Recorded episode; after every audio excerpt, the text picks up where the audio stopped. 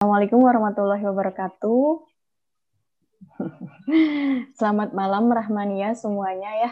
Nah, untuk sesi Rahmania podcast hari ini via YouTube kita ada bersama Mbak Danik ya teman-teman. Mbak Danik Eka Rahmanitias beliau ini sebagai seorang aktivis perempuan gitu ya. Juga eh, apa namanya beberapa kali ya mungkin pada agenda-agenda politik gitu ya. Nah, mungkin bagi teman-teman yang di sini juga merupakan aktivitas politik, maka tidak asing lagi. Terlepas dari aktivitasnya, ya Rahmania, ternyata Mbak Danik juga ini seorang psikolog ya Mbak ya? Benar ya Mbak? seorang Bentar lagi. Masih belum disumpah. belum bisa disebut psikolog. OTW. nah ya, kita sapa dulu Mbak, Mbak Daniknya ya, Rahmania. Uh, halo Mbak Dani. Halo Mbak. Oke, gimana kabarnya Mbak?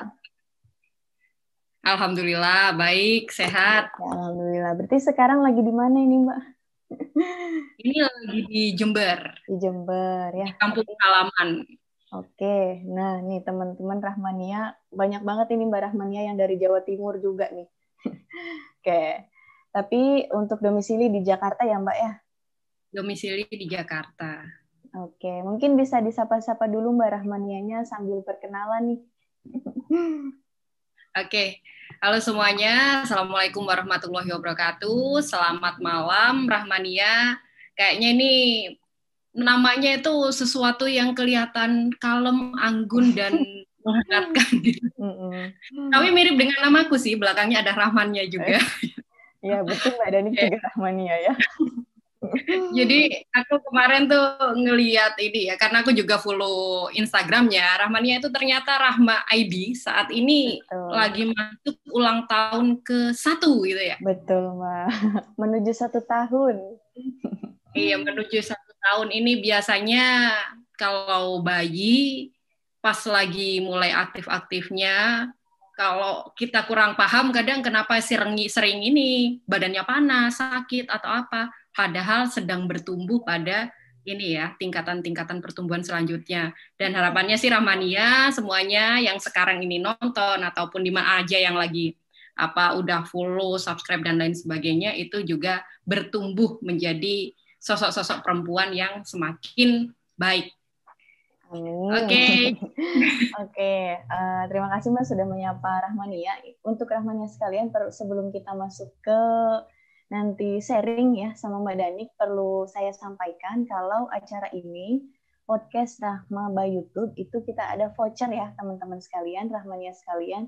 Nanti vouchernya berupa undangan online pernikahan ya. Ini disponsori oleh walimah.co. Nanti siapa yang mengajukan pertanyaan dan kita akan pilih pertanyaan menarik yang mana itu nanti yang akan dapat voucher tersebut. Jadi bagi kamu yang uh, hendak nikah ya uh, akan nikah silakan uh, perbanyak pertanyaan tapi bagi yang kalau saya belum nikah gimana gitu. Nah itu bisa buat saudaranya temennya ya vouchernya dengan sukarela tentunya. Oke itu ya Ramania. Mbak Danik uh, kita akan langsung aja ya masuk ke tanya jawab nih dengan Mbak Dani. Mbak Dani kaitannya dengan self love ya teman-teman Rahmania nah Uh, Oke, okay. mungkin untuk awal gitu ya, uh, kita bisa mengajukan pertanyaan ke Mbak Dani apa sih self love itu gitu ya, dan bagaimana kita untuk bisa uh, menjadi self love itu, itu mungkin untuk awal dulu Mbak. Silakan. Oke, terima kasih Mbak Tati. Nah, saat kita mendengar istilah self love ini sebenarnya baru booming ya, baru booming di uh, antara pergantian 2019 ke 2020. Jadi baru mulai digalakkan sehingga ini menjadi sebuah bagian bagi ini ya bagi kawan-kawan yang memang concern banget dengan isu-isu kesehatan mental, terus psikologi. Jadi di sana memang ada sebuah pergerakan baru bagaimana masyarakat mulai sadar kesehatan mental, memahami diri itu menjadi bagian utama dalam proses pembentukan manusia yang utuh, masyarakat yang utuh.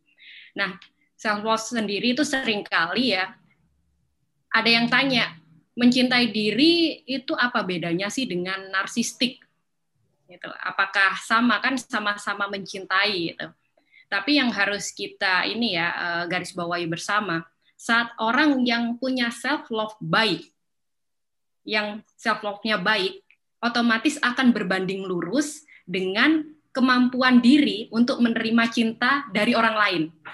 Jadi kalau untuk mencintai dirinya aja belum bisa, rata-rata ini ini risetnya udah banyak gitu, rata-rata orang yang tidak mencintai dirinya sendiri saat berelasi entah itu dengan keluarga, entah dengan perkawanan ataupun nanti berelasi dengan pasangan itu selalu saja ada permasalahan. Kenapa ada masalah? Karena sering kali bentuk cinta orang lain ke dia diasumsikan dengan sesuatu yang berbeda gitu. Karena dianya sendiri tidak paham apa yang terjadi pada dirinya, apa sih uh, yang menjadi seseorang itu mencintai dirinya. Nah, sebelum bergerak lebih ini ya, lebih jauh tentang self love itu sendiri, sebenarnya ini menjadi sebuah tema yang besar banget. Kelihatannya sederhana gitu, hanya sekedar mencintai diri sendiri ah gampang. Aku ini kok aku udah mencintai diriku sendiri. Buktinya kalau udah mulai stres, udah mulai bete, aku shopping-shopping, buka online shop gitu. Terus duitnya habis, alasannya ah nggak apa-apa kan mencintai diri sendiri. Gitu. Banyak sekali orang yang alasan-alasan apa ya alasan-alasan atas ketidakkontrolan emosi diri sendiri itu menjadi sebuah alasan bahwasannya itu bagian dari mencintai diri sendiri padahal itu sesuatu yang berbeda sekali nah sebelum kita memasuki self love itu itu merupakan titik yang paling tinggi sebenarnya titik goalnya gitu goalnya tapi ada tahapan-tahapan yang harus dilewati yang pertama itu adalah tahapan untuk mengenal, kenali diri sendiri. Bahkan kalau ini sebenarnya pertanyaan sederhana ya, tapi kadang kita juga susah untuk menjawabnya saat ditanya, kamu itu siapa? Gitu. Kamu siapa? Benar, Mbak. Paling gampang ya kita nyodorin aja kurikulum vitae kita. atau misalnya KTP-nya atau apa gitu. Dan Padahal saat kita tidak mampu menjawab tahap pertama ini, mengenali diri, sering kali muncul insecurity, terus sampai misalnya hal terkecil aja kita mudah bersedih, kecewa dengan harapan-harapan dari luar, terus standar-standar di luar, misalnya kalau di luar yang disebut cantik itu seperti apa misalnya. Saat kita ngelihat, kenapa sih mukaku ini jerawatan nggak berhenti-berhenti gitu Terus akhirnya kita ngerasa nggak pede atau misalnya sekarang lagi booming skincare yang bikin wajah glowing, bening gitu. Nah, dasarnya emang dari lahir udah kulitnya gelap gitu. Akhirnya nggak pede dan banyak hal yang uh, apa ya kar hanya karena kita tidak mengenali diri sendiri, akhirnya tuntutan-tuntutan dari luar itu akan menjadi trigger, akan menjadi sebuah dorongan kitanya bermasalah dengan diri sendiri, bisa emosi sedih, terus kecewa, bahkan kan tidak sedikit hanya karena tuntutan di luar tidak sesuai dengan diri, ujung-ujungnya sampai bunuh diri. Itu banyak sekali kasusnya gitu. Ya karena mungkin merasa tidak dicintai dengan pasangannya, takut takut tidak laku dan lain sebagainya. Itu hanya satu ini ya, hanya satu bagian fisik saja. Nah, saat mengenali diri, ini ada beberapa unsur nanti ya yang harus dikenali saat kita akan menuju tahap berikutnya. Nah, tadi mengenali diri, yang kedua, kita setelah mengenali diri, sebenarnya diri kita itu siapa secara utuh, bukan hanya bagian-bagiannya saja. Lalu selanjutnya kita akan mampu untuk berdamai. Baru selanjutnya kalau udah bisa berdamai, nah level teratasnya, tertingginya, baru penghargaan. Penghargaan itulah self love itu. Jadi ya kelihatannya sederhana tapi ya perlu kerja keras juga untuk mencapai ke sana.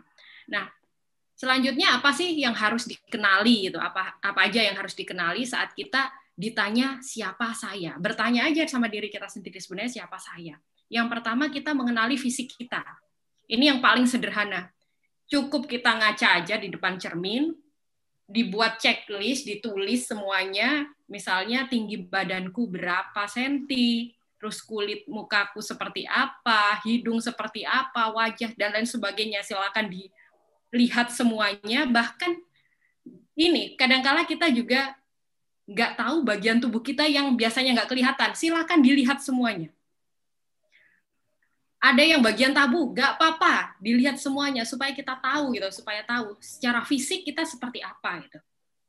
Karena saat kita membuat checklist itu, bahkan kita sendiri sering kali kaget-kaget. Oh, ternyata aku itu ada manis-manisnya loh. Coba dilihat aja. Suatu saat, kita benar-benar serius mandangin kita, selalu kita menemukan hal-hal positif dari diri kita.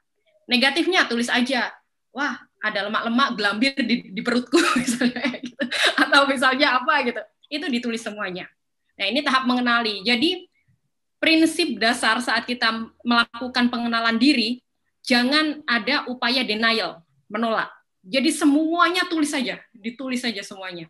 Apa positifnya apa negatifnya karena dasarnya semuanya itu kan bebas nilai sebelumnya sebelum ada tuntutan dari masyarakat. Jadi kenapa ada orang rambut keriting, rambut lurus dan lain sebagainya kan sebenarnya bebas nilai di awal. Hanya saja di luar ada konsensus tentang kecantikan, idealitas. Nah, akhirnya kita ngerasa nggak sesuai, nggak ideal di konsensus tersebut yang bikin nggak pede. Nah, itu fisik. Yang kedua adalah kesehatan. Kesehatan ini ya bisa kesehatan kita misalnya, oh, setiap tubuh manusia itu kan punya alarm badan. Misalnya, aku kalau udah begadang kelamaan badanku meriang atau flu atau misal telat makan atau apa itu sebenarnya alarm yang diberikan Tuhan oleh kepada oleh Tuhan kepada kita. Supaya kita tahu oh ternyata kontrolnya kita itu sampai segini loh gitu loh. Ketahanan kita untuk melek untuk begadang cuma sampai segini. Jadi sebenarnya kita sudah tahu itu. Badan kita itu sudah tahu. Cuman ego kita sebagai manusia itu mencoba untuk melupakan jadi kalau misalnya sampai ada orang sakit mah, terusan punya migrain karena kebanyakan begadang dan lain sebagainya, sebenarnya badannya udah pinter, orangnya aja, gitu. Kitanya egonya kita aja yang menolak itu. Dan khususnya perempuan, kalau di Rahmania ini rata-rata followersnya perempuan semua atau banyak cowoknya juga? Seimbang sih mbak, banyak penulis cowoknya juga. ini juga cowok-cowok juga harus ini juga harus saling support. Uh, juga. Jadi khususnya perempuan karena nanti cowok juga punya ibu, punya saudara perempuan, punya pasangan dan itu nanti untuk input bagi laki-laki juga. Seringkali kita juga melupakan tentang kesehatan reproduksi. Mengenali itu penting banget. Contohnya misalnya eh, beberapa waktu lalu saya dengan teman gitu melakukan pendampingan pendampingan eh, seorang perempuan gitu seorang perempuan yang sudah berumah tangga tapi rumah tangganya agak ini ya agak bermasalah gitu agak bermasalah dan bercerita saat digali permasalahannya itu sebenarnya berangkat dari aktivitas ini seksual yang dianggap tidak memuaskan di antara dua belah pihak. Ternyata si perempuan ini tidak pernah yang namanya merasakan apa sih itu orgasme karena selama dia ini ya pertumbuhannya dari anak-anak sampai dewasa membahas orgasme adalah sesuatu yang tabu kan. Seksualitas adalah sesuatu yang tabu. Akhirnya kan berdampak pada pernikahannya bahkan berdampak pada ini apa relasi dengan suaminya dengan anak-anak dan lain sebagainya. Nah berangkatnya hanya sekedar itu. Dia tidak tahu. Padahal kita sebagai perempuan itu sebenarnya harusnya ya harusnya itu kita mengenali tubuh saya itu yang mana yang paling sensitif ya. Dan itu setidaknya harus mulai diajarkan bagi khususnya remaja-remaja putri gitu, remaja-remaja putri supaya ke depannya jika ada permasalahan-permasalahan yang terkait kesehatan reproduksi itu bisa diselesaikan. Terus sempat juga ada kasus tentang vaginismus. Mungkin Mbak Tati pernah dengar ya, ini tentang belum, vaginismus. Mbak, belum. Oh, belum, belum. Oh, ini sebenarnya kita ngomongin sekarang juga belum. kesehatan reproduksi ya. Apa-apa.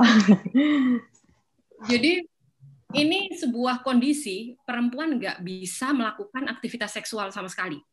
Jadi bukan karena dia nggak punya libido gitu, bukan karena nggak punya libido, tapi dia secara fisik menolak, secara fisik menolak.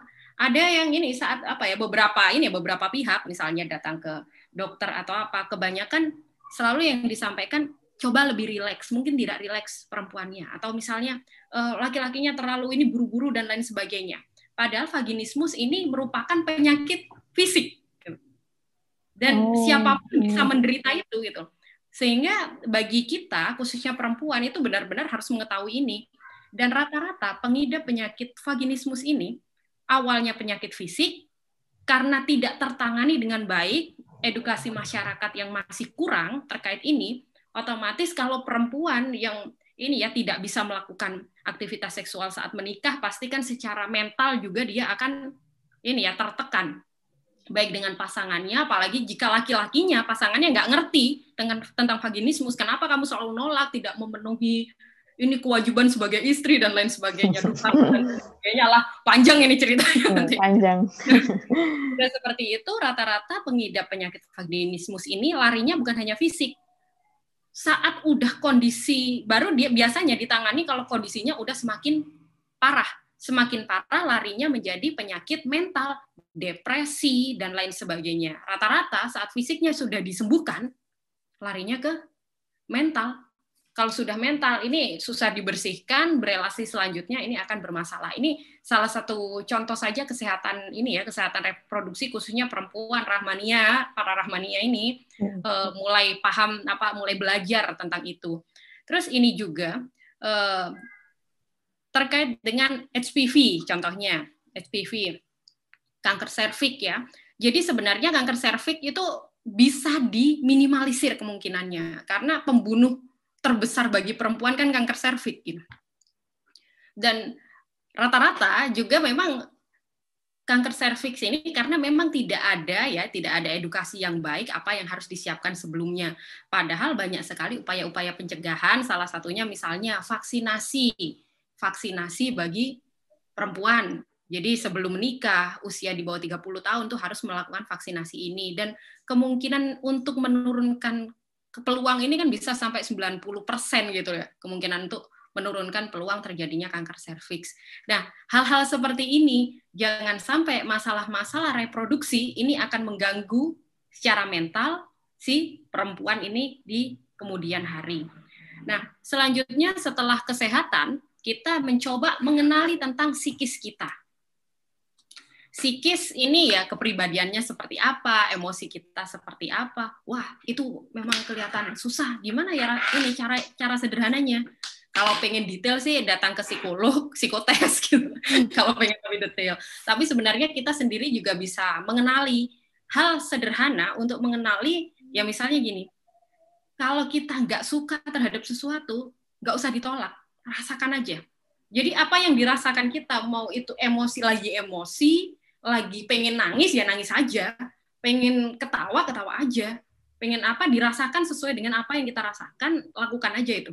Itu merupakan bagian dari mengenali emosi-emosi kita. Jadi saat kita sudah mulai tahu, oh hal-hal ini loh yang bikin aku pengen marah mesti. Jadi suatu saat kalau ada hal-hal seperti itu muncul lagi, kita tahu kan caranya seperti apa gitu. Jadi hal sederhana yang bisa kita lakukan dengan merasakan apa yang kita rasakan. Nggak usah pura-pura kuat. Kadang-kala kan apalagi aktivis ini, ini kelemahannya aktivis ya rata-rata. Kalau udah ini urusan wah aku tuh nggak melankolis kok aku nggak ini aku nggak ini kan sebagai pejuang gitu yang akan mengadvokasi dan lain sebagainya padahal saat kita mau melakukan advokasi kita harus punya empati harus tergerak rasanya gitu kalau nggak punya rasa, karena itu bukan hanya faktor yang melibatkan intelektual, rasionalitas saja, tapi banyak hal yang melibatkan dengan rasa. Ya. Nah, itu yang ketiga tadi. Dua lagi, yang keempat adalah kecerdasan. Kecerdasan kita di apa, gitu. Nah, kecerdasan ini seperti yang ini ya, banyak udah ini ya kita belajar bersama-sama. Multiple intelligency itu memang apa ya yang sangat berbeda sekali dari setiap orang. Setiap orang punya potensi masing-masing. Jadi kita nggak bisa memukul rata dengan misalnya kalau nggak bisa matematika berarti kita ngerasa bodoh atau misalnya sekarang ini lagi zamannya semua berbahasa Inggris terus kitanya ngerasa saya itu kalau belajar bahasa ngapalin satu suku kata baru aja itu harus 10 kali dan itu pun nggak hafal-hafal misalnya gitu. Tapi kalau urusan saya harus menulis atau apa ini pinter ya. Nah, ini harus kita kenali benar-benar untuk penggalian potensi berikutnya. Dan yang terakhir adalah nilai-nilai yang kita yakini apa. Jadi bukan hanya sekedar kita ikuti gitu.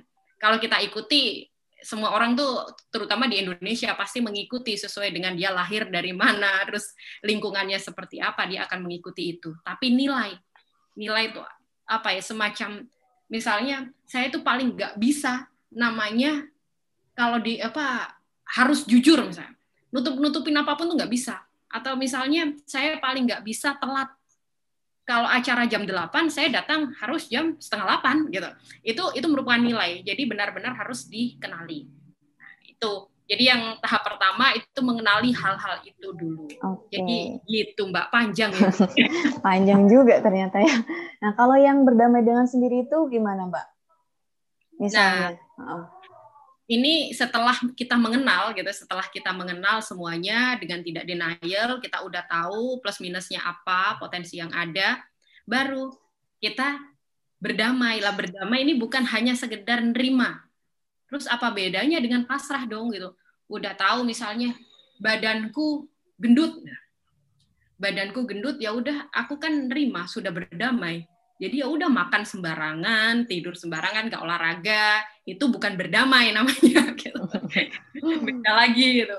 Tapi berdamai itu saat kita sudah tahu apa kelebihan dan kelemahan kita, kita sudah bisa mapping gitu, kita bisa buat semacam analisis dari semacam SWOT misalnya analisis SWOT-nya apa gitu. Terus kalau ngelihat kelemahannya seperti ini, contohnya misalnya kalau saya gitu contoh yang paling sederhana aja lah. Saya itu sang kulitnya sensitif banget gitu. Paling nggak bisa setelah dilihat itu kelemahan gitu. Kelemahannya kalau udah ganti musim itu pasti ada aja masalah kulit yang parah gitu. Jadi setelah tahu oh ini kelemahannya. Apa sih yang membuat kelemahan ini menjadi pemicunya pemicunya makin ini ya membuat kita semakin parah kondisinya di sana oh ternyata saya itu nggak bisa makan yang memiliki kandungan protein terlalu tinggi misalnya. Nah setelah tahu seperti itu, otomatis kan saya harus menahan diri gitu, menahan diri untuk tidak makan sesuatu yang proteinnya terlalu tinggi supaya apa kelemahannya tidak muncul gitu, tidak muncul. Nah itu fungsi dari uh, ini ya berdamai dengan diri. Kita udah tahu semuanya, jangan pernah denial di proses ini, proses mengenali diri tadi, positif negatifnya apa, setelah itu kita tentukan tujuan. Tujuan hidup kita itu apa sih sebenarnya gitu? Atau misalnya kalau dari fisik fisik apa yang menjadi tujuan utama kita? Tujuan utamanya terlihat cantik terlihat sehat atau seperti apa gitu? Cantiknya seperti apa? Kalau fisik itu juga bisa kita menjadikan list tujuan gitu. Tapi saya yakin kalau Rahmania kan tujuannya bukan hanya cantik fisik saja gitu. Ya kurang lebih gitu. Benar benar benar Oke, di YouTube udah beberapa yang gabung nih Mbak. Alhamdulillah udah ada belasan. Uh, selamat bergabung Pak Ali. Ini juga merupakan dosen UAD ya. Terus teman-teman Rahmania juga ini sudah ada beberapa. Nah, tadi kita sudah ngomongin tentang berdamai dengan diri sendiri ya Mbak ya. Nah, itu beda nggak sih Mbak sama uh, apa namanya self acceptance ya atau penerimaan diri gitu loh Mbak kan? Itu juga beberapa kali kita, uh, tulisan tentang self esteem gitu terus penerimaan diri itu beberapa kali juga sudah masuk di Rahma. Kira-kira apa bedanya Mbak dengan itu? Sebenarnya ini menjadi sebuah kesatuan ya, kesatuan dan dia menjadi bagian dari proses berdamai dengan diri. Kita nggak mungkin berdamai kalau kita tidak menerima, tidak menerima, dan kita tidak mungkin menerima kalau kita tidak mengenal gitu, tidak mengenal.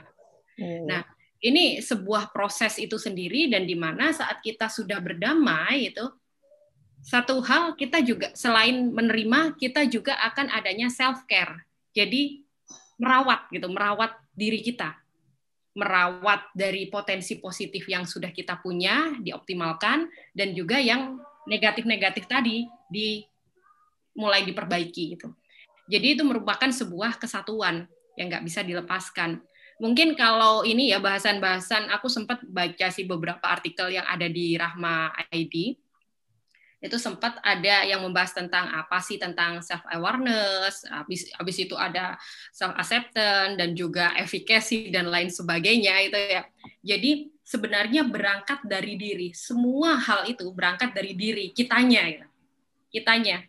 Kitanya itu sosok seperti apa sih menurut otak kita ya kalau ini ya ada salah satu tokoh psikologi ini ya psikologi yang uh, mendalami tentang mindfulness si Viktor E. Frankl kalau nggak salah ya namanya. Di sana dia menyebutkan kebermaknaan hidup itu akan tercapai. Itu kan kebermaknaan hidup ini gitu. Bagian dari goal ya, goal dari self love itu sendiri itu akan tercapai jika seseorang itu sudah mengenal, sudah menerima, sudah berdamai dan dia bisa mengapresiasi hidupnya. Gitu. Jika sudah mengapresiasi. Jadi kalau belum bisa mengapresiasi, misalnya kita setiap capaian dari kita sekecil apa pun itu harus diapresiasi dan tidak mudah menyalahkan saat kita berbuat ini misalnya salah atau kegagalan-kegagalan tidak mudah di ini ya disalahkan oleh diri kita sendiri. Oke. Uh, kalau ini kaitannya sama ini Mbak, pengembangan potensi diri itu masuk di tahapan yang mana sebelum kita berdamai atau sesudah kita berdamai?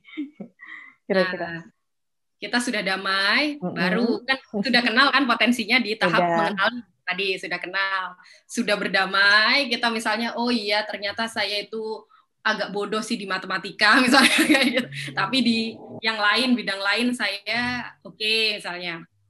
Nah, setelah kenal sudah berdamai, tadi kan tahapnya setelah kita ini ya, di tahap berdamai ini tahu positif, negatif.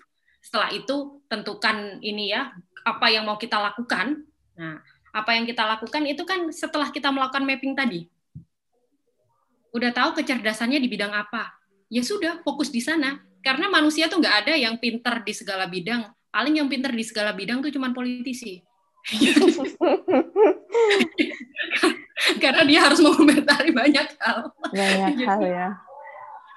Nah, pintar segala bidang tapi sebenarnya nggak pintar.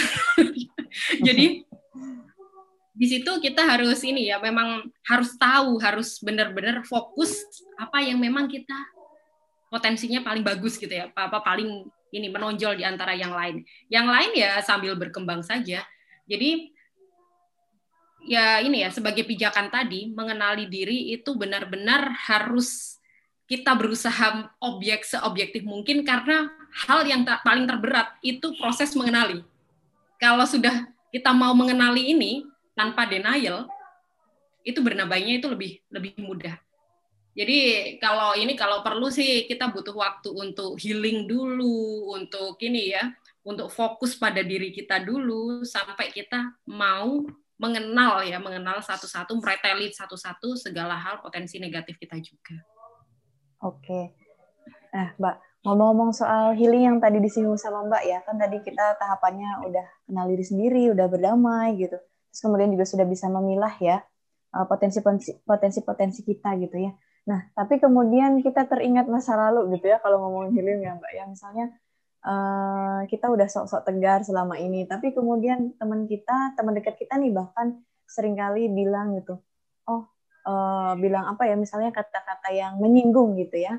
Nah, terus itu kan bikin kita jadi kepikiran gitu kan, terus bikin kita jadi uh, gundah lagi, bingung lagi gitu, ambiar lagi gitu.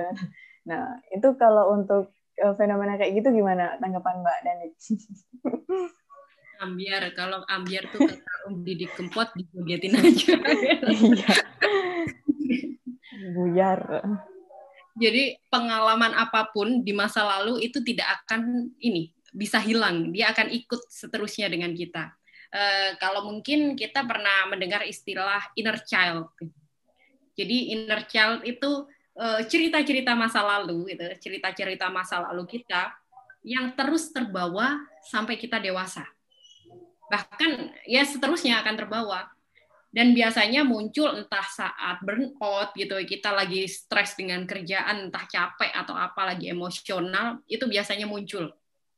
Nah, tadi ada yang menyinggung misalnya si teman kita atau ada apalah yang bikin kita teringat lagi tentang kisah itu dan itu wajar jangan ditolak jangan ditolak kalau kita pura-pura tegar berarti kan proses mengenali yang tadi psikisnya emosi kita belum selesai kan jadi kalau udah sedih ya sedih aja gitu sedih sedih aja tapi gimana caranya si inner child ini supaya tidak menguasai diri kita gitu. inner, inner child itu semacam apa ya kita anggap aja dia adalah diri yang lain di dalam kita.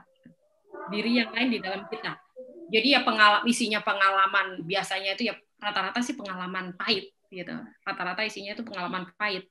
Dan dia kalau udah dipanggil, ya saya dipanggil dengan tadi ada yang menyinggung dan lain sebagainya. Kalau dia tidak terkontrol, udah dia yang menguasai kita jadinya kita tiba-tiba ya uring-uringan terus bermasalah dengan orang lain dan lain sebagainya nah selanjutnya kalau udah itu muncul apa yang kudu dilakuin gitu yang jelas jangan pernah berbohong dengan perasaan yang ada tinggal eksekusinya gimana gitu kalau emang sedih nggak usah pura-pura tegar gitu yang penting itu nggak usah kita menutupi masalah itu karena suatu saat semakin kita press meledaknya ini lebih berbahaya suatu saat akan berbahaya lagi gitu bagi diri kita. Nah, saat kita mengenali inner child kita, gali lebih dalam. Sebenarnya kenapa kita tersinggung dengan itu? Jadi kalau kita udah tersinggung terhadap sesuatu hal, misalnya saya itu paling mudah marah eh, dulu. Nah, dulu itu saya paling mudah marah kalau urusan orang nggak transparan sama duit. Karena sebelum kan saya aktif di organisasi gitu. Kalau ada orang yang nggak transparan dengan duit bermasalah gitu dengan duit itu udah saya ngerasa kayak emosi tertingginya lah itu masalah itu gitu. Nah di situ akhirnya saya mengingat lagi kenapa saya mudah marahnya nggak terkontrol kalau terkait dengan hal ini sebenarnya saya marah dengan orangnya atau apa kita coba mengenali diri kita masa lalu kita ada nggak masalah yang benar-benar bikin luka? Oh, ternyata dulu pernah ada kejadian gitu, ada kejadian, ada fitnah yang menyerang keluarga atau apa gitu kan ya. Setelah digali lagi, oh ini masalahnya. Saat saya di umur berapa kayak gini. Udah ketahuan, oh masalahnya ini. Jadi saat kita sudah tahu masalah utama kita adalah nilai itu, karena masalahnya bukan orangnya atau kejadian saat itu, tapi masalahnya adalah nilai. Terus kalau kita sudah tahu seperti itu gimana? Dekap inner child-nya. Jadi gimana sih cara dekapnya dan itu bentuknya seperti apa? Kita tuh butuh waktu, memang kita butuh waktu untuk diam. Kalau saat ini kita udah tersinggungnya saat ini ya udah biarin aja tersinggung marahnya, udah. Tapi kita cari waktu, kita cari waktu berdua aja dengan inner child kita misalnya gitu. Ini kita lagi di pantai, ini praktek sederhana aja yang bisa dilakukan kita misalnya lagi di pantai, diem dengan diri kita sendiri, udah diem aja, rasakan, atau kita mau memejamkan mata atau sebelum tidur, kita ngomong aja gitu. Kalau biasa nulis nulis aja, yang biasa ngomong ngomong aja. Tapi benar-benar kita fokusin aja sebenarnya yang kita bikin marah itu apa. Saat udah ketemu, iya sekarang baik-baik aja kok, aku udah gede gitu. Aku sekarang udah gede. Si hmm. anak kecilnya kita, si misalnya eh, Mbak Tati kecilnya tadi gitu dipuk-puk. Oh masalahnya itu dulu karena itu. Oh iya saat itu kenapa kayak gitu? Karena kan dulu aku nggak ada sekarang aku ada. Aku udah gede aku akan dampingin kamu kalau ada masalah seperti ini gitu. Aku akan menyelesaikan ini gitu misalnya gitu. Banyak hal lah tapi kalau misalnya pengen lebih ini ya lebih mengenal inner child-nya itu bisa datang ke profesional atau apa gitu konsel ini kalau memang itu sudah nilainya bagi kita bermasalah banget kesinggungnya udah kayaknya udah nyinggungnya nyinggungnya parah banget ya. Nah kurang lebih kayak gitu mbak. Yang penting kita jujur aja, jujur aja dengan yang kita rasain. Jadi kalau kata Mbak Dani tadi apa? Jangan pernah berbohong dengan perasaan perasaan Anda gitu ya. Nah itu. Di sini iya. juga ada komentar nih dari Rahmania. Duh paling sulit berdamai dengan rasa yang pernah ada, Mbak. Wah iya, itu memang ya. Sulit ya, Mbak. Uh, itu sulit karena kita nginget-nginget terus sih. Jadi nggak usah diinget gitu ya Mbak. Uh, tapi sebenarnya bukan berarti itu kita lupakan. Karena okay. Kalau kita lupakan, kita buang misalnya. Oh bayangan mantan dibuang aja semuanya. saat kalau misalnya nggak sengaja ketemu makan bareng di restoran gitu, nggak sengaja itu dia papasan gitu, apa gitu, atau di mana pas ada kegiatan dulu tiba-tiba dia jadi peserta juga gitu. Mm -hmm. Itu benar-benar akan lebih parah lagi kalau memang niat kita adalah menghilangkan cerita itu. Dan saat muncul ya akan merusak mood, bahkan ya banyak hal namanya kalau mood udah rusak kita mau beraktivitas seperti apa pun kan akan ini akan tidak baik. Nah, menghilangkan apa rasa yang dulu bukan menghilangkan berdamai dengan rasa yang dulu ada. Sebenarnya kan setiap ini ya, setiap rasa itu yang pernah ada gitu selesai ini apa kita harus harus berpisah atau selesai cerita tersebut itu ya alternatifnya kita hanya ini hanya cinta saja apa menyukai saja atau apa atau sudah ada kesepakatan gitu ada komitmen misalnya udah jadian atau apa gitu. Nah kalau misalnya putus jadi tipsnya orang ini ya orang pasca putus ini jadi menghilangkan rasa Jadi kalau udah selesai gitu, udah selesai, kita benar-benar balik kayak proses mengenali tadi, berkenalan dengan diri. Kita juga berkenalan dengan relasi. Ini fungsi dari rasional kita. Jadi rasa ya, rasa itu juga nggak pernah bohong loh. Rasa itu juga melibatkan otak kita juga, rasional kita. Misalnya, aku tuh benci sama dia, aku ini kesel, aku ini ini ini, karena dia mengecewakan, mengkhianati Ditulis aja. Kenapa benci? Oh ini, ini, ini, ini. Sudah tahu kan? Udah yang bikin marah itu. Kira-kira kalau udah poinnya marah itu udah banyak, mau balik lagi nggak? Enggak yang Kalau udah udah tahu kan yang bikin marahnya banyak gitu.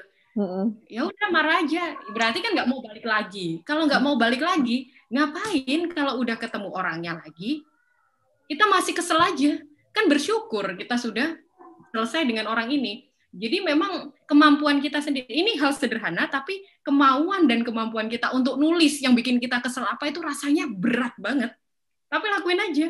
Misalnya udah marah-marah, aku nangis gini-gini, keselin. Masa sih aku dicuekin, aku diduain, aku di ini, terus ini dibilang jelek, dibilang ini. Lah, kok masih mau-maunya kita ngarepin dia, nungguin dia, wong kita dicuekin kok gitu kan. Jadi sebenarnya rasa apa pun bagian dari kontrol rasional kita juga. Jadi ya harus sama seperti proses mengenali diri itu juga gitu dalam mengenali. Ya ngomongin rasa-rasa ya Mbak ya. Giliran oh, ini ngomongin rasa-rasa jadi banyak komentar di YouTube Mbak. Kayaknya banyak yang belum selesai dengan atau berdamai ya tadi dengan rasa-rasa itu. Nah, oke okay, Mbak, tapi kita pilih yang pertanyaan aja ya, jangan yang Iya. nah, di sini ada pertanyaan Mbak dari Rahmania. Apakah mengenalkan cara berdamai dengan diri sendiri juga harus dikenalkan pada anak-anak gitu ya? Sebaiknya sejak usia berapa dan bagaimana caranya itu, Mbak? Uh, silakan Mbak Dani. Iya. Proses ber, ini ya berdamai dengan diri sendiri, mengenali diri sendiri juga.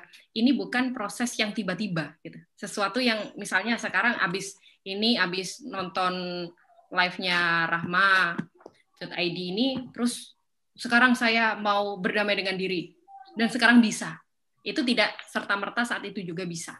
Jadi ada proses perkembangan sebelumnya. Bahkan gitu, bukan umur berapa bahkan saat ibunya masih ini masih hamil kita kita masih di dalam perut pranatal itu adalah proses kita dalam gimana kita bisa mengenali diri dengan baik bagaimana kita bisa berdamai dengan diri dengan baik itu prosesnya udah panjang. Nah gimana sih? Terus kita kalau udah terlanjur gitu udah terlanjur kita baru sadarnya sekarang umur udah dewasa kayak gini gimana? Bisa tetap bisa tapi memang butuh kerja keras. Kalau misalnya kita saat ini punya anak, kesempatan yang ini yang yang baik. Saat anak dari sejak lahir, misalnya makanan, ini contoh yang sederhana saja. Kadangkala kan orang tua itu kalau ngelihat anaknya susah makan, terus lagi buru-buru yang suka kebersihan atau apa, pengennya kan anaknya disuapin biar cepat makannya kan, disuapin. Soalnya kalau dikasih piring sendiri di dal di ini di depannya, pasti udah joroknya ke mana-mana, nggak yang masuk cuma sedikit.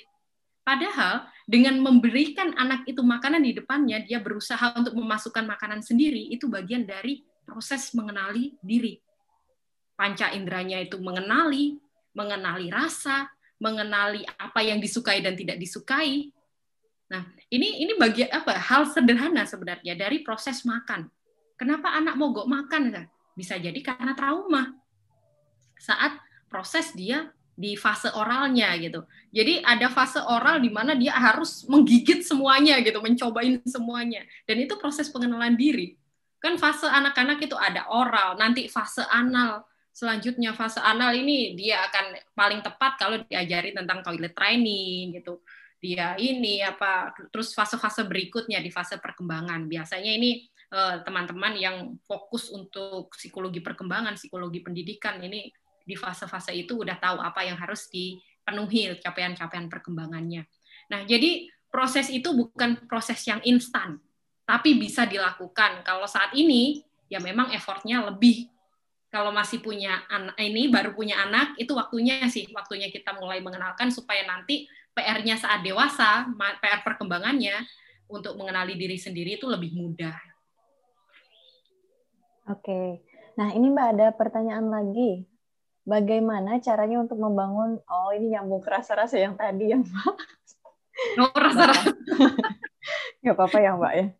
Pertanyaan dari Rahmania, bagaimana caranya untuk membangun kepercayaan lagi setelah mengalami trust isu gitu mbak katanya atau fenomena yang tadi ya sempat pernah dihianatin gitu ya apalagi kan misalnya kalau kedua belah pihak itu sudah ter apa namanya jalin dalam sebuah ikatan keluarga gitu ya tapi ternyata sudah apa tapi ternyata mengalami fenomena distrust tadi dari pasangan kita gitu oke okay.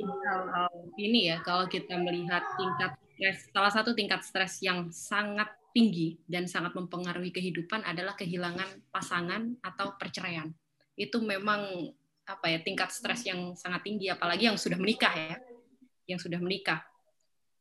Sampai kan sering kali kita temuin ya akhirnya tidak percaya dengan lawan jenis, tidak mau menikah lagi, bahkan udah bukan hanya tidak percaya, menjauh akhirnya kan, sudah menjauh hanya sekedar bukan lagi berelasi, cuman berinteraksi saja itu sudah menjauh.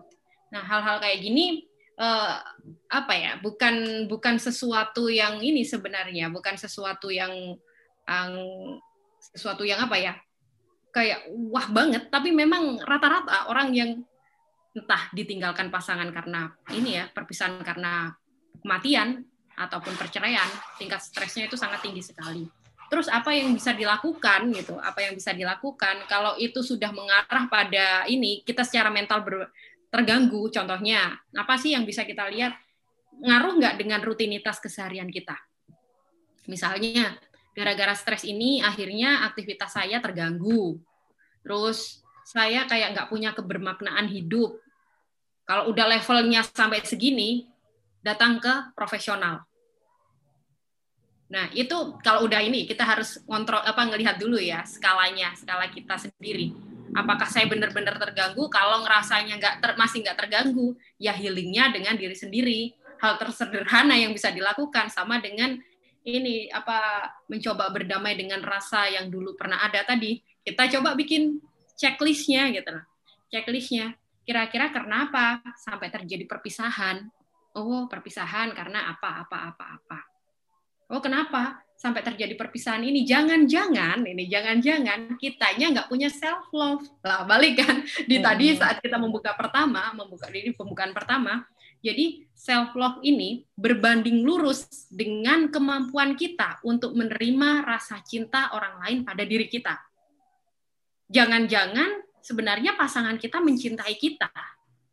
Tapi karena kitanya yang tidak memiliki self love, kitanya kayak ngerasa insecure terus, akhirnya ya nggak berjalan dengan baik. Ada salah satu ini ya, ada pernah salah satu kejadian juga. Seorang istri ini insecure banget dengan dirinya karena dia ngerasa ya secara ini apa kampusnya aja beda. Sebenarnya hal-hal seperti itu kampusnya dengan si suami ini beda. Jadi si istri ini ngerasa grade-nya kampusnya anak biasa-biasa aja, si suami ini grade kampusnya keren gitu, geng keren. Terus cara pekerjaan macam-macam, keluarga dan lain sebagainya. Bahkan kadang dia juga ngerasa karena kebanyakan nontonin ini eh, cantik ala TV gitu, dia sering insecure dengan dirinya. Akhirnya dia suka marah-marah kalau misalnya suaminya punya teman perempuan, apalagi di dunia kerja pasti kan ada interaksi gitu dia suka cemburuan, marah, merasa terancam, bahkan kalau misalnya sudah merasa terancam, dia datengin si teman perempuannya, dimarah-marahin ini, diancam macam-macam. Dan lebih parahnya, karena insekuritas tadi, punya anak, si anaknya tidak diperhatikan malah bingung untuk ngikutin ke mana aja suaminya kerja. Jadi karena kejadian itu lama-lama kan tidak nyaman pasangannya. Nah karena tidak nyaman, awalnya bukan karena pasangannya tidak mencintai dia, hanya karena dianya tidak tahu tentang dirinya, tidak mencintai dirinya sendiri. Dia selalu merasa insecure. Akhirnya rumah tangganya berantakan, berpisah. Nah, jadi memang kita harus tahu, jangan-jangan memang kita nggak punya self love. Jadi banyak sekali faktor yang harus ini ya kita lihat dari sebuah perpisahan. Kalau sudah kita sudah mulai paham gitu, sudah mulai tahu, oh ya saya ini sekarang sedang bermasalah gitu dengan relasi ini ya relationship-nya saya gitu. Kira-kira permasalahannya seperti apa? Kalau dari pihak, pihak eksternal oh masalahnya kayak gini-gini. Saya curiga saya cemas saya khawatir dan lain sebagainya. Atau misalnya kita sudah ini sampai bisa oh iya saya marah dengan ini karena apa karena itu dan lain sebagainya. Akhirnya kita kan jadi tahu kenapa marahnya? Oh ternyata saya marah atas dasar kecurigaan saja atas dasar pikiran saya saja. Kalau udah kayak gini berarti kita harus balik ke diri kita naikkan self love-nya tadi dengan tahap-tahap seperti itu. Oke, ini kayaknya ini ada pertanyaan lagi Mbak, tapi kayaknya berlanjut dari yang tadi kita obrolkan. Mbak Dani, gimana sih caranya berdamai dengan diri sendiri akibat kehilangan seseorang untuk selamanya? Tadi udah disinggung dikit ya. Rasanya hmm. rasanya nih masih di fase penyesalan ya, dan selalu mengatakan seandainya, seandainya, seandainya, gitu ya Mbak ya. Itu gimana itu kira-kira mengatasi itu? Nah, cara berdamai oh. dengan diri sendiri. Karena kehilangan ya, kehilangan yang untuk selamanya ini ya. Berarti konteksnya meninggal gitu ya. Karena meninggal. Sedih itu wajar, dinikmatin aja. Misalnya butuh waktu satu bulan, ya satu bulan aja, dinikmatin aja. Kalau pengen kita nangis atau apa, yang penting jangan membahayakan diri sendiri atau orang lain. Kalau udah kayak gini, memang kita ya saat tahu ada orang terdekat kita atau di lingkungan kita orang yang ini ya kehilangan seperti ini, ada rasa sedih yang mendalam, kontrol dari lingkungan itu harus benar-benar ini harus benar-benar kuat. Kontrol itu bukan melarang, mengatur, mengarahkan, tapi kontrol ini melihat seberapa parahkah kesedihannya. Apakah kesedihan itu sudah membahayakan diri dia, misalnya nggak mau makan sama sekali, atau misalnya dia mencoba bunuh diri untuk mengikuti pasangannya Nah, hal-hal kayak gini harus kita lihat. Kalau misalnya masih taraf wajar, misalnya bersedih, diam jadi ini apa, nggak semangat, udah nggak bisa beraktivitas, wajar. Ya kita bayangkan kita lah kehilangan pasangan atau orang tua kita kan rasanya hidup ini udah nggak ada ini, nggak ada uh, ceritanya udah. Jadi ya wajar. Kalau misalnya nggak sedih itu yang dita perlu ditanyain ini ini kenapa kok nggak sedih gitu? Malah bahagia jangan-jangan ditinggal pasangannya. Nah, jadi kalau sampai sedih seperti itu sih wajar dinikmati. Jangan jangan pernah kita menutupin itu gitu. menolak rasa sakit itu. Ini juga sering terjadi saat anak-anak ya. Sebenarnya kita itu belajar menutupi rasa eh, menutupi emosi itu mulai dari kecil. Misalnya kita marah-marah anak kan biasa anak kecil kalau ada maunya kan marah-marah dilarang marah sama orang tuanya. Atau misalnya punya anak cowok jatuh terus dia nangis anak cowok kok cengeng? Nggak boleh nangis gitu. Itu kan bagian dari kita berbohong dengan rasa kita sendiri. Kata siapa? Cowok nggak boleh nangis gitu. Ya karena konsensus aja itu yang membuat seperti itu. Nah hal-hal seperti itu yang sebenarnya harus memacu kita sendiri untuk lebih memahami rasa tadi, bersedih, bersedihlah gitu. Tapi kita harus tahu batasnya. Kita sendiri yang harus membatasi. Kita lihat di sekitar kita. Kalau misalnya sudah punya anak, lihat anaknya. Kan orang yang kita sayangi, yang membutuhkan kita, ya saat ini mungkin ada suami yang tadi meninggal, terus selanjutnya punya anak, kalau misalnya kita seperti ini terus, anak gimana gitu sebenarnya dengan kita mempertimbangkan orang-orang terdekat kita, semakin banyak orang-orang yang kita sayangi, itu juga akan cepat melakukan healing gitu. Kita sendiri kita sendiri itu cepat melakukan healing. Dan di situ kenapa kita bisa cepat melakukan healing? Kenapa kita bisa memetakan orang-orang yang kita sayangi dengan baik? Karena balik lagi self love-nya bagus. Jadi okay. kita itu poin utamanya kita sendiri harus sudah tahu kita itu seperti apa, kemampuan kita seperti apa, dan kita menghargai diri kita. Jadi okay. gitu Mbak. Iya ya. Mbak ini ada yang curhat juga nih Mbak di YouTube. Mbak Dani pernah kecewa banget nih sama keluarga dekat yang dulu pernah tinggal satu rumah, terus sampai kepikiran tiap hari. Padahal sudah jarang ketemu. Apa yang harus dilakukan Mbak biar ke kecewaan itu nggak uh, menghantui lagi gitu. gitu Mbak, gimana itu? Kecewa. Ini pernah ada kasus tentang kekecewaan juga. Kurang lebih mirip seperti itu jadi si ini ya seseorang ini keluhannya fisik tapi awal mulanya nggak bisa tidur. Jadi insomnia dalam jangka waktu panjang sampai berbulan-bulan. Terus dia sering ini uh, mah sakit mah dan mahnya ini udah ini ya maksudnya mah mah akut diobatin apa pun nggak nggak selesai. Nah setelah dia mencoba ini ya datang ke profesional tentang keluhannya dan saat digali lebih dalam, ternyata ujung-ujungnya dari kekecewaannya dia. Nah, kekecewaan ini kan meningkatkan stresor di dalam otak. Di dalam otak ini yang nantinya mendorong asam lambung, terus migrain, insomnia, macam-macam. Jadi bukan keluhan fisik. Terus dari kecewa itu gimana sih cara menyelesaikan? Sebenarnya kecewa ini terjadi karena ada harapan, ekspektasi kita nggak sesuai dengan kenyataan. Kan sebenarnya hanya karena harapan tabrakan sama kenyataan gitu, ekspektasi sama kenyataan.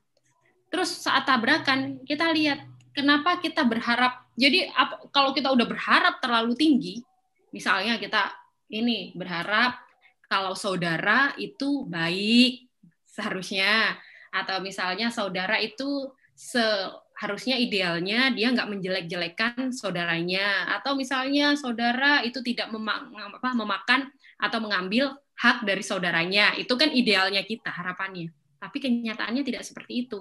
Berarti supaya tekanannya ini kan tadi udah tinggi harapannya kenyataannya segini tabrakan nah supaya tekanannya nggak terlalu ini terlalu besar gimana caranya turunkan ekspektasinya Cara menurunkan ekspektasi apa? Ya tadi, misalnya kita bikin ini ya, bikin semacam eh, apa itu apa ya penilaian misalnya antara angka 1 sampai 10. Kita lihat harapan kita tentang saudara yang ideal itu seperti apa. Oh, harusnya baik, harusnya kayak gini. Yang biasanya kita melihat saudara secara ideal itu harusnya 9 baiknya. Oh iya, manusia sih. Harusnya apa kejadian pasti ada kayak gini gini gini. Kita turunkan dikit supaya kecewanya makin menurun. Kita nggak bisa menghilangkan kecewa begitu saja.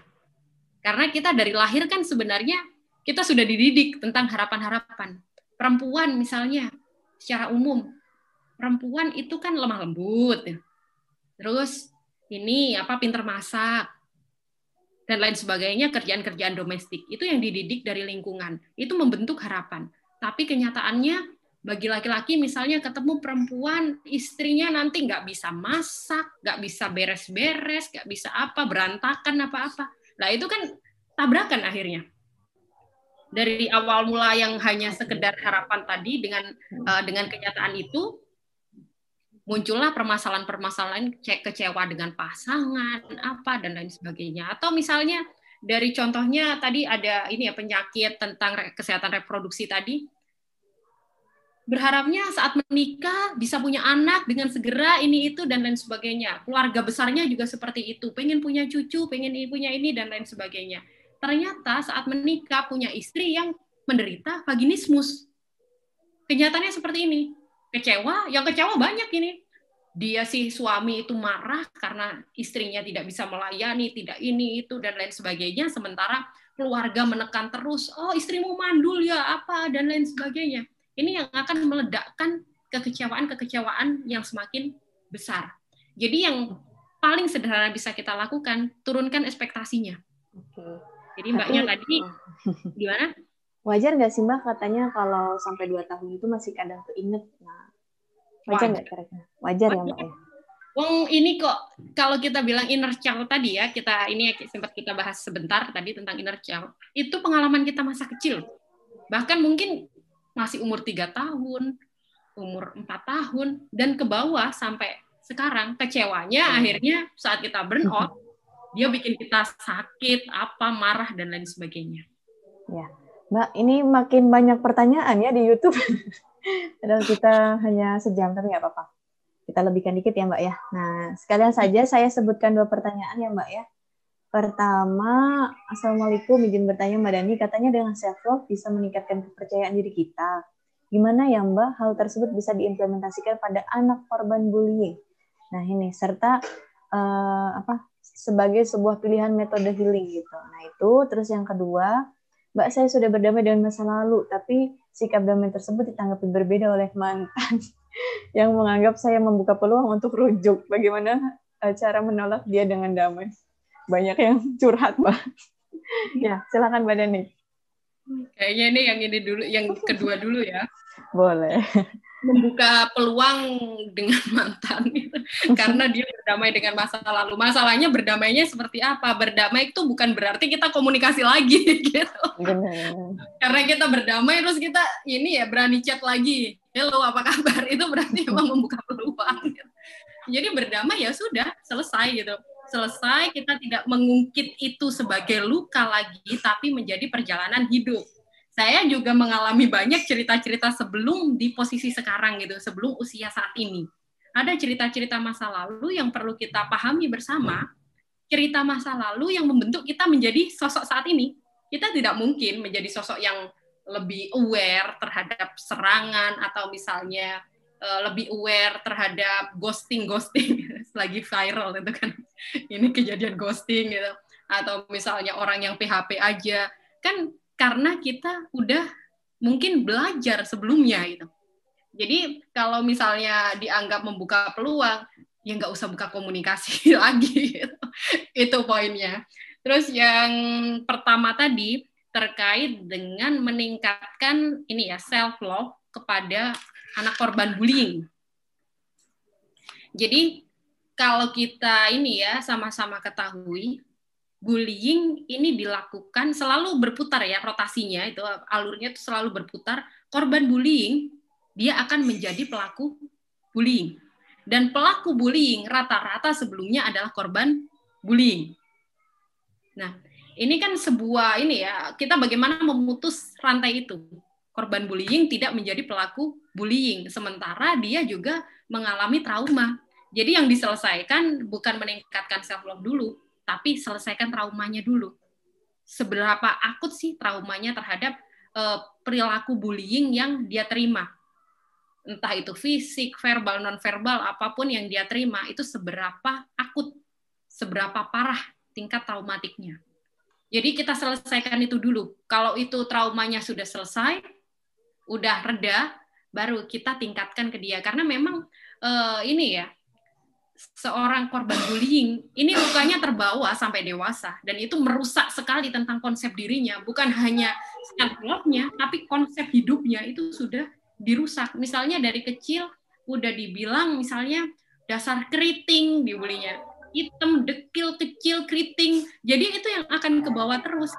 Dan akhirnya obsesnya seseorang yang sering ini ya misalnya dibully dengan contoh-contoh seperti tadi obsesinya saya nanti kalau atau satu sisi bisa berpikir aku ini jelek kayak gini nggak akan bisa dapat pasangan yang ini misalnya yang cakep yang apa atau misalnya dapat pekerjaan yang oke okay. atau malah dia berpikir pokoknya aku harus kerja keras supaya apa supaya aku bisa memperbaiki semua fisikku datang ke Korea gitu. itu bisa jadi kan konsep dirinya sebenarnya yang bermasalah karena apa karena traumanya belum selesai terbawa sampai dewasa. Jadi selesaikan dulu traumanya dan dalam proses healingnya itu banyak ini ya, banyak metode dan juga terapi yang bisa dilakukan. Ini kan sekarang juga misalnya dari kan di sini di Rahma ID ini ada Mbak Rita, misalnya Mbak Rita Pranawati ini dari KPAI. Jadi misalnya emang ada kasus bullying pada anak-anak yang memang sudah berat bisa dilaporkan untuk di dampingi supaya selesai ini ya proses trauma apa itu tahap traumanya itu. Oke Mbak, sebenarnya masih ada satu pertanyaan lagi di YouTube, cuman saya juga mau tanya ya Mbak ya. Nah ini uh, kaitannya tadi dengan konsep diri ini pertanyaan terakhir Mbak sudah lebih dari satu jam. Konsep diri ya Mbak, tadi kan Mbak sudah ini kan tahapannya kita harus menceklis mana yang uh, negatif gitu ya positif gitu tulis dengan sejujur-jujurnya. Nah saya juga pernah baca tentang konsep uh, diri gitu ya. Uh, khususnya salah satunya adalah membangun konsep diri yang positif nih. Nah mungkin sambil untuk jawaban terakhir closing statement mungkin tips untuk membangun konsep diri yang positif untuk Rahmania bagaimana Mbak? Setelah kita mengetahui potensi kita tadi oh ternyata potensi kita lebih banyak negatifnya nih kayak gitu. Nah Nah, gimana itu Mbak? Membangun konsep diri yang positif. Kalau masih berpikir ternyata kita banyak negatifnya, oh, oh. berarti kita belum mengenali. Oh, Karena manusia itu ini ya, udah fitrahnya gitu, fitrahnya. Lebih banyak positifnya daripada negatifnya. Kenapa? Negatif ini karena bentukan dari konsensus, balik lagi Contohnya gini, fisik tadi. Saya tuh ternyata banyak negatifnya. Kenapa? Karena saya keriting, karena saya hitam, karena saya kecil kayak kayak saya ini. Yang bilang ini negatif tuh siapa? Karena Tuhan kan sudah menciptakan ada tinggi, ada pendek, ada macam-macam gitu. Dan bahkan di negara-negara tertentu ada yang menganggap rambut keriting itu lebih cantik daripada rambut lurus. Kulit eksotis hitam itu lebih cantik daripada kulit putih gitu. Jadi sebenarnya yang membuat jelek, buruk, kurang itu karena konsensus dari masyarakat. Terutama kalau hal-hal yang terkait dengan fisik dan juga nilai dan lain sebagainya. Itu benar-benar harus kita lihat lebih dipretelin lagi kalau kita masih berpikir kita masih banyak negatifnya. Kenali lagi, digali lagi. Kalau udah kelihatan, oh ternyata aku punya ini loh. Pernah Jadi mungkin percaya ya, Mbak ya Oh, oh betul. Jadi mungkin Rahmania pernah dengar Marie Kondo. Marie Kondo dia terkenal dan bahkan saat ini pendapatannya luar biasa. Padahal skillnya apa coba? Hanya sekedar beres-beres rumah. Mungkin orang di sekitar kita, apa masyarakat kita selama ini kan pengen anaknya sekolah di jurusan apa gitu, teknik nuklir atau apa, dokter dan lain sebagainya. Nggak kepikiran anaknya sekolah, nggak ada lah namanya sekolah beres-beres. Dan menganggap misalnya di sekolah anakku ini bodoh banget sih, rapotnya selalu enam aja untung gitu. Selalu juara, juara paling bawah, tapi ya naik kelas tapi terakhir-terakhir. Padahal dia di rumah rajin banget membersihkan rumah, merapikan rumah gitu, hal-hal perintilan organisnya bagus ya itu nggak dilihat jadi si anak ini karena dibesarkan dengan ini ya dengan kesepakatan masyarakat konsensus masyarakat menganggap pintar tuh rapotnya bagus punya skill macam-macam akhirnya anak ini menjadi tidak percaya diri oh saya ini nggak punya skill apa pun, nggak punya kecerdasan apa pun. Padahal dia punya skill yang luar biasa merapikan rumah. Nah, contohnya akhirnya merapikan rumah kalau bisa diseriusin jadi seperti Marie Kondo, menjamin masa depannya, terkenal dan lain sebagainya saat ini menjadi salah satu influencer di dunia yang sangat berpengaruh.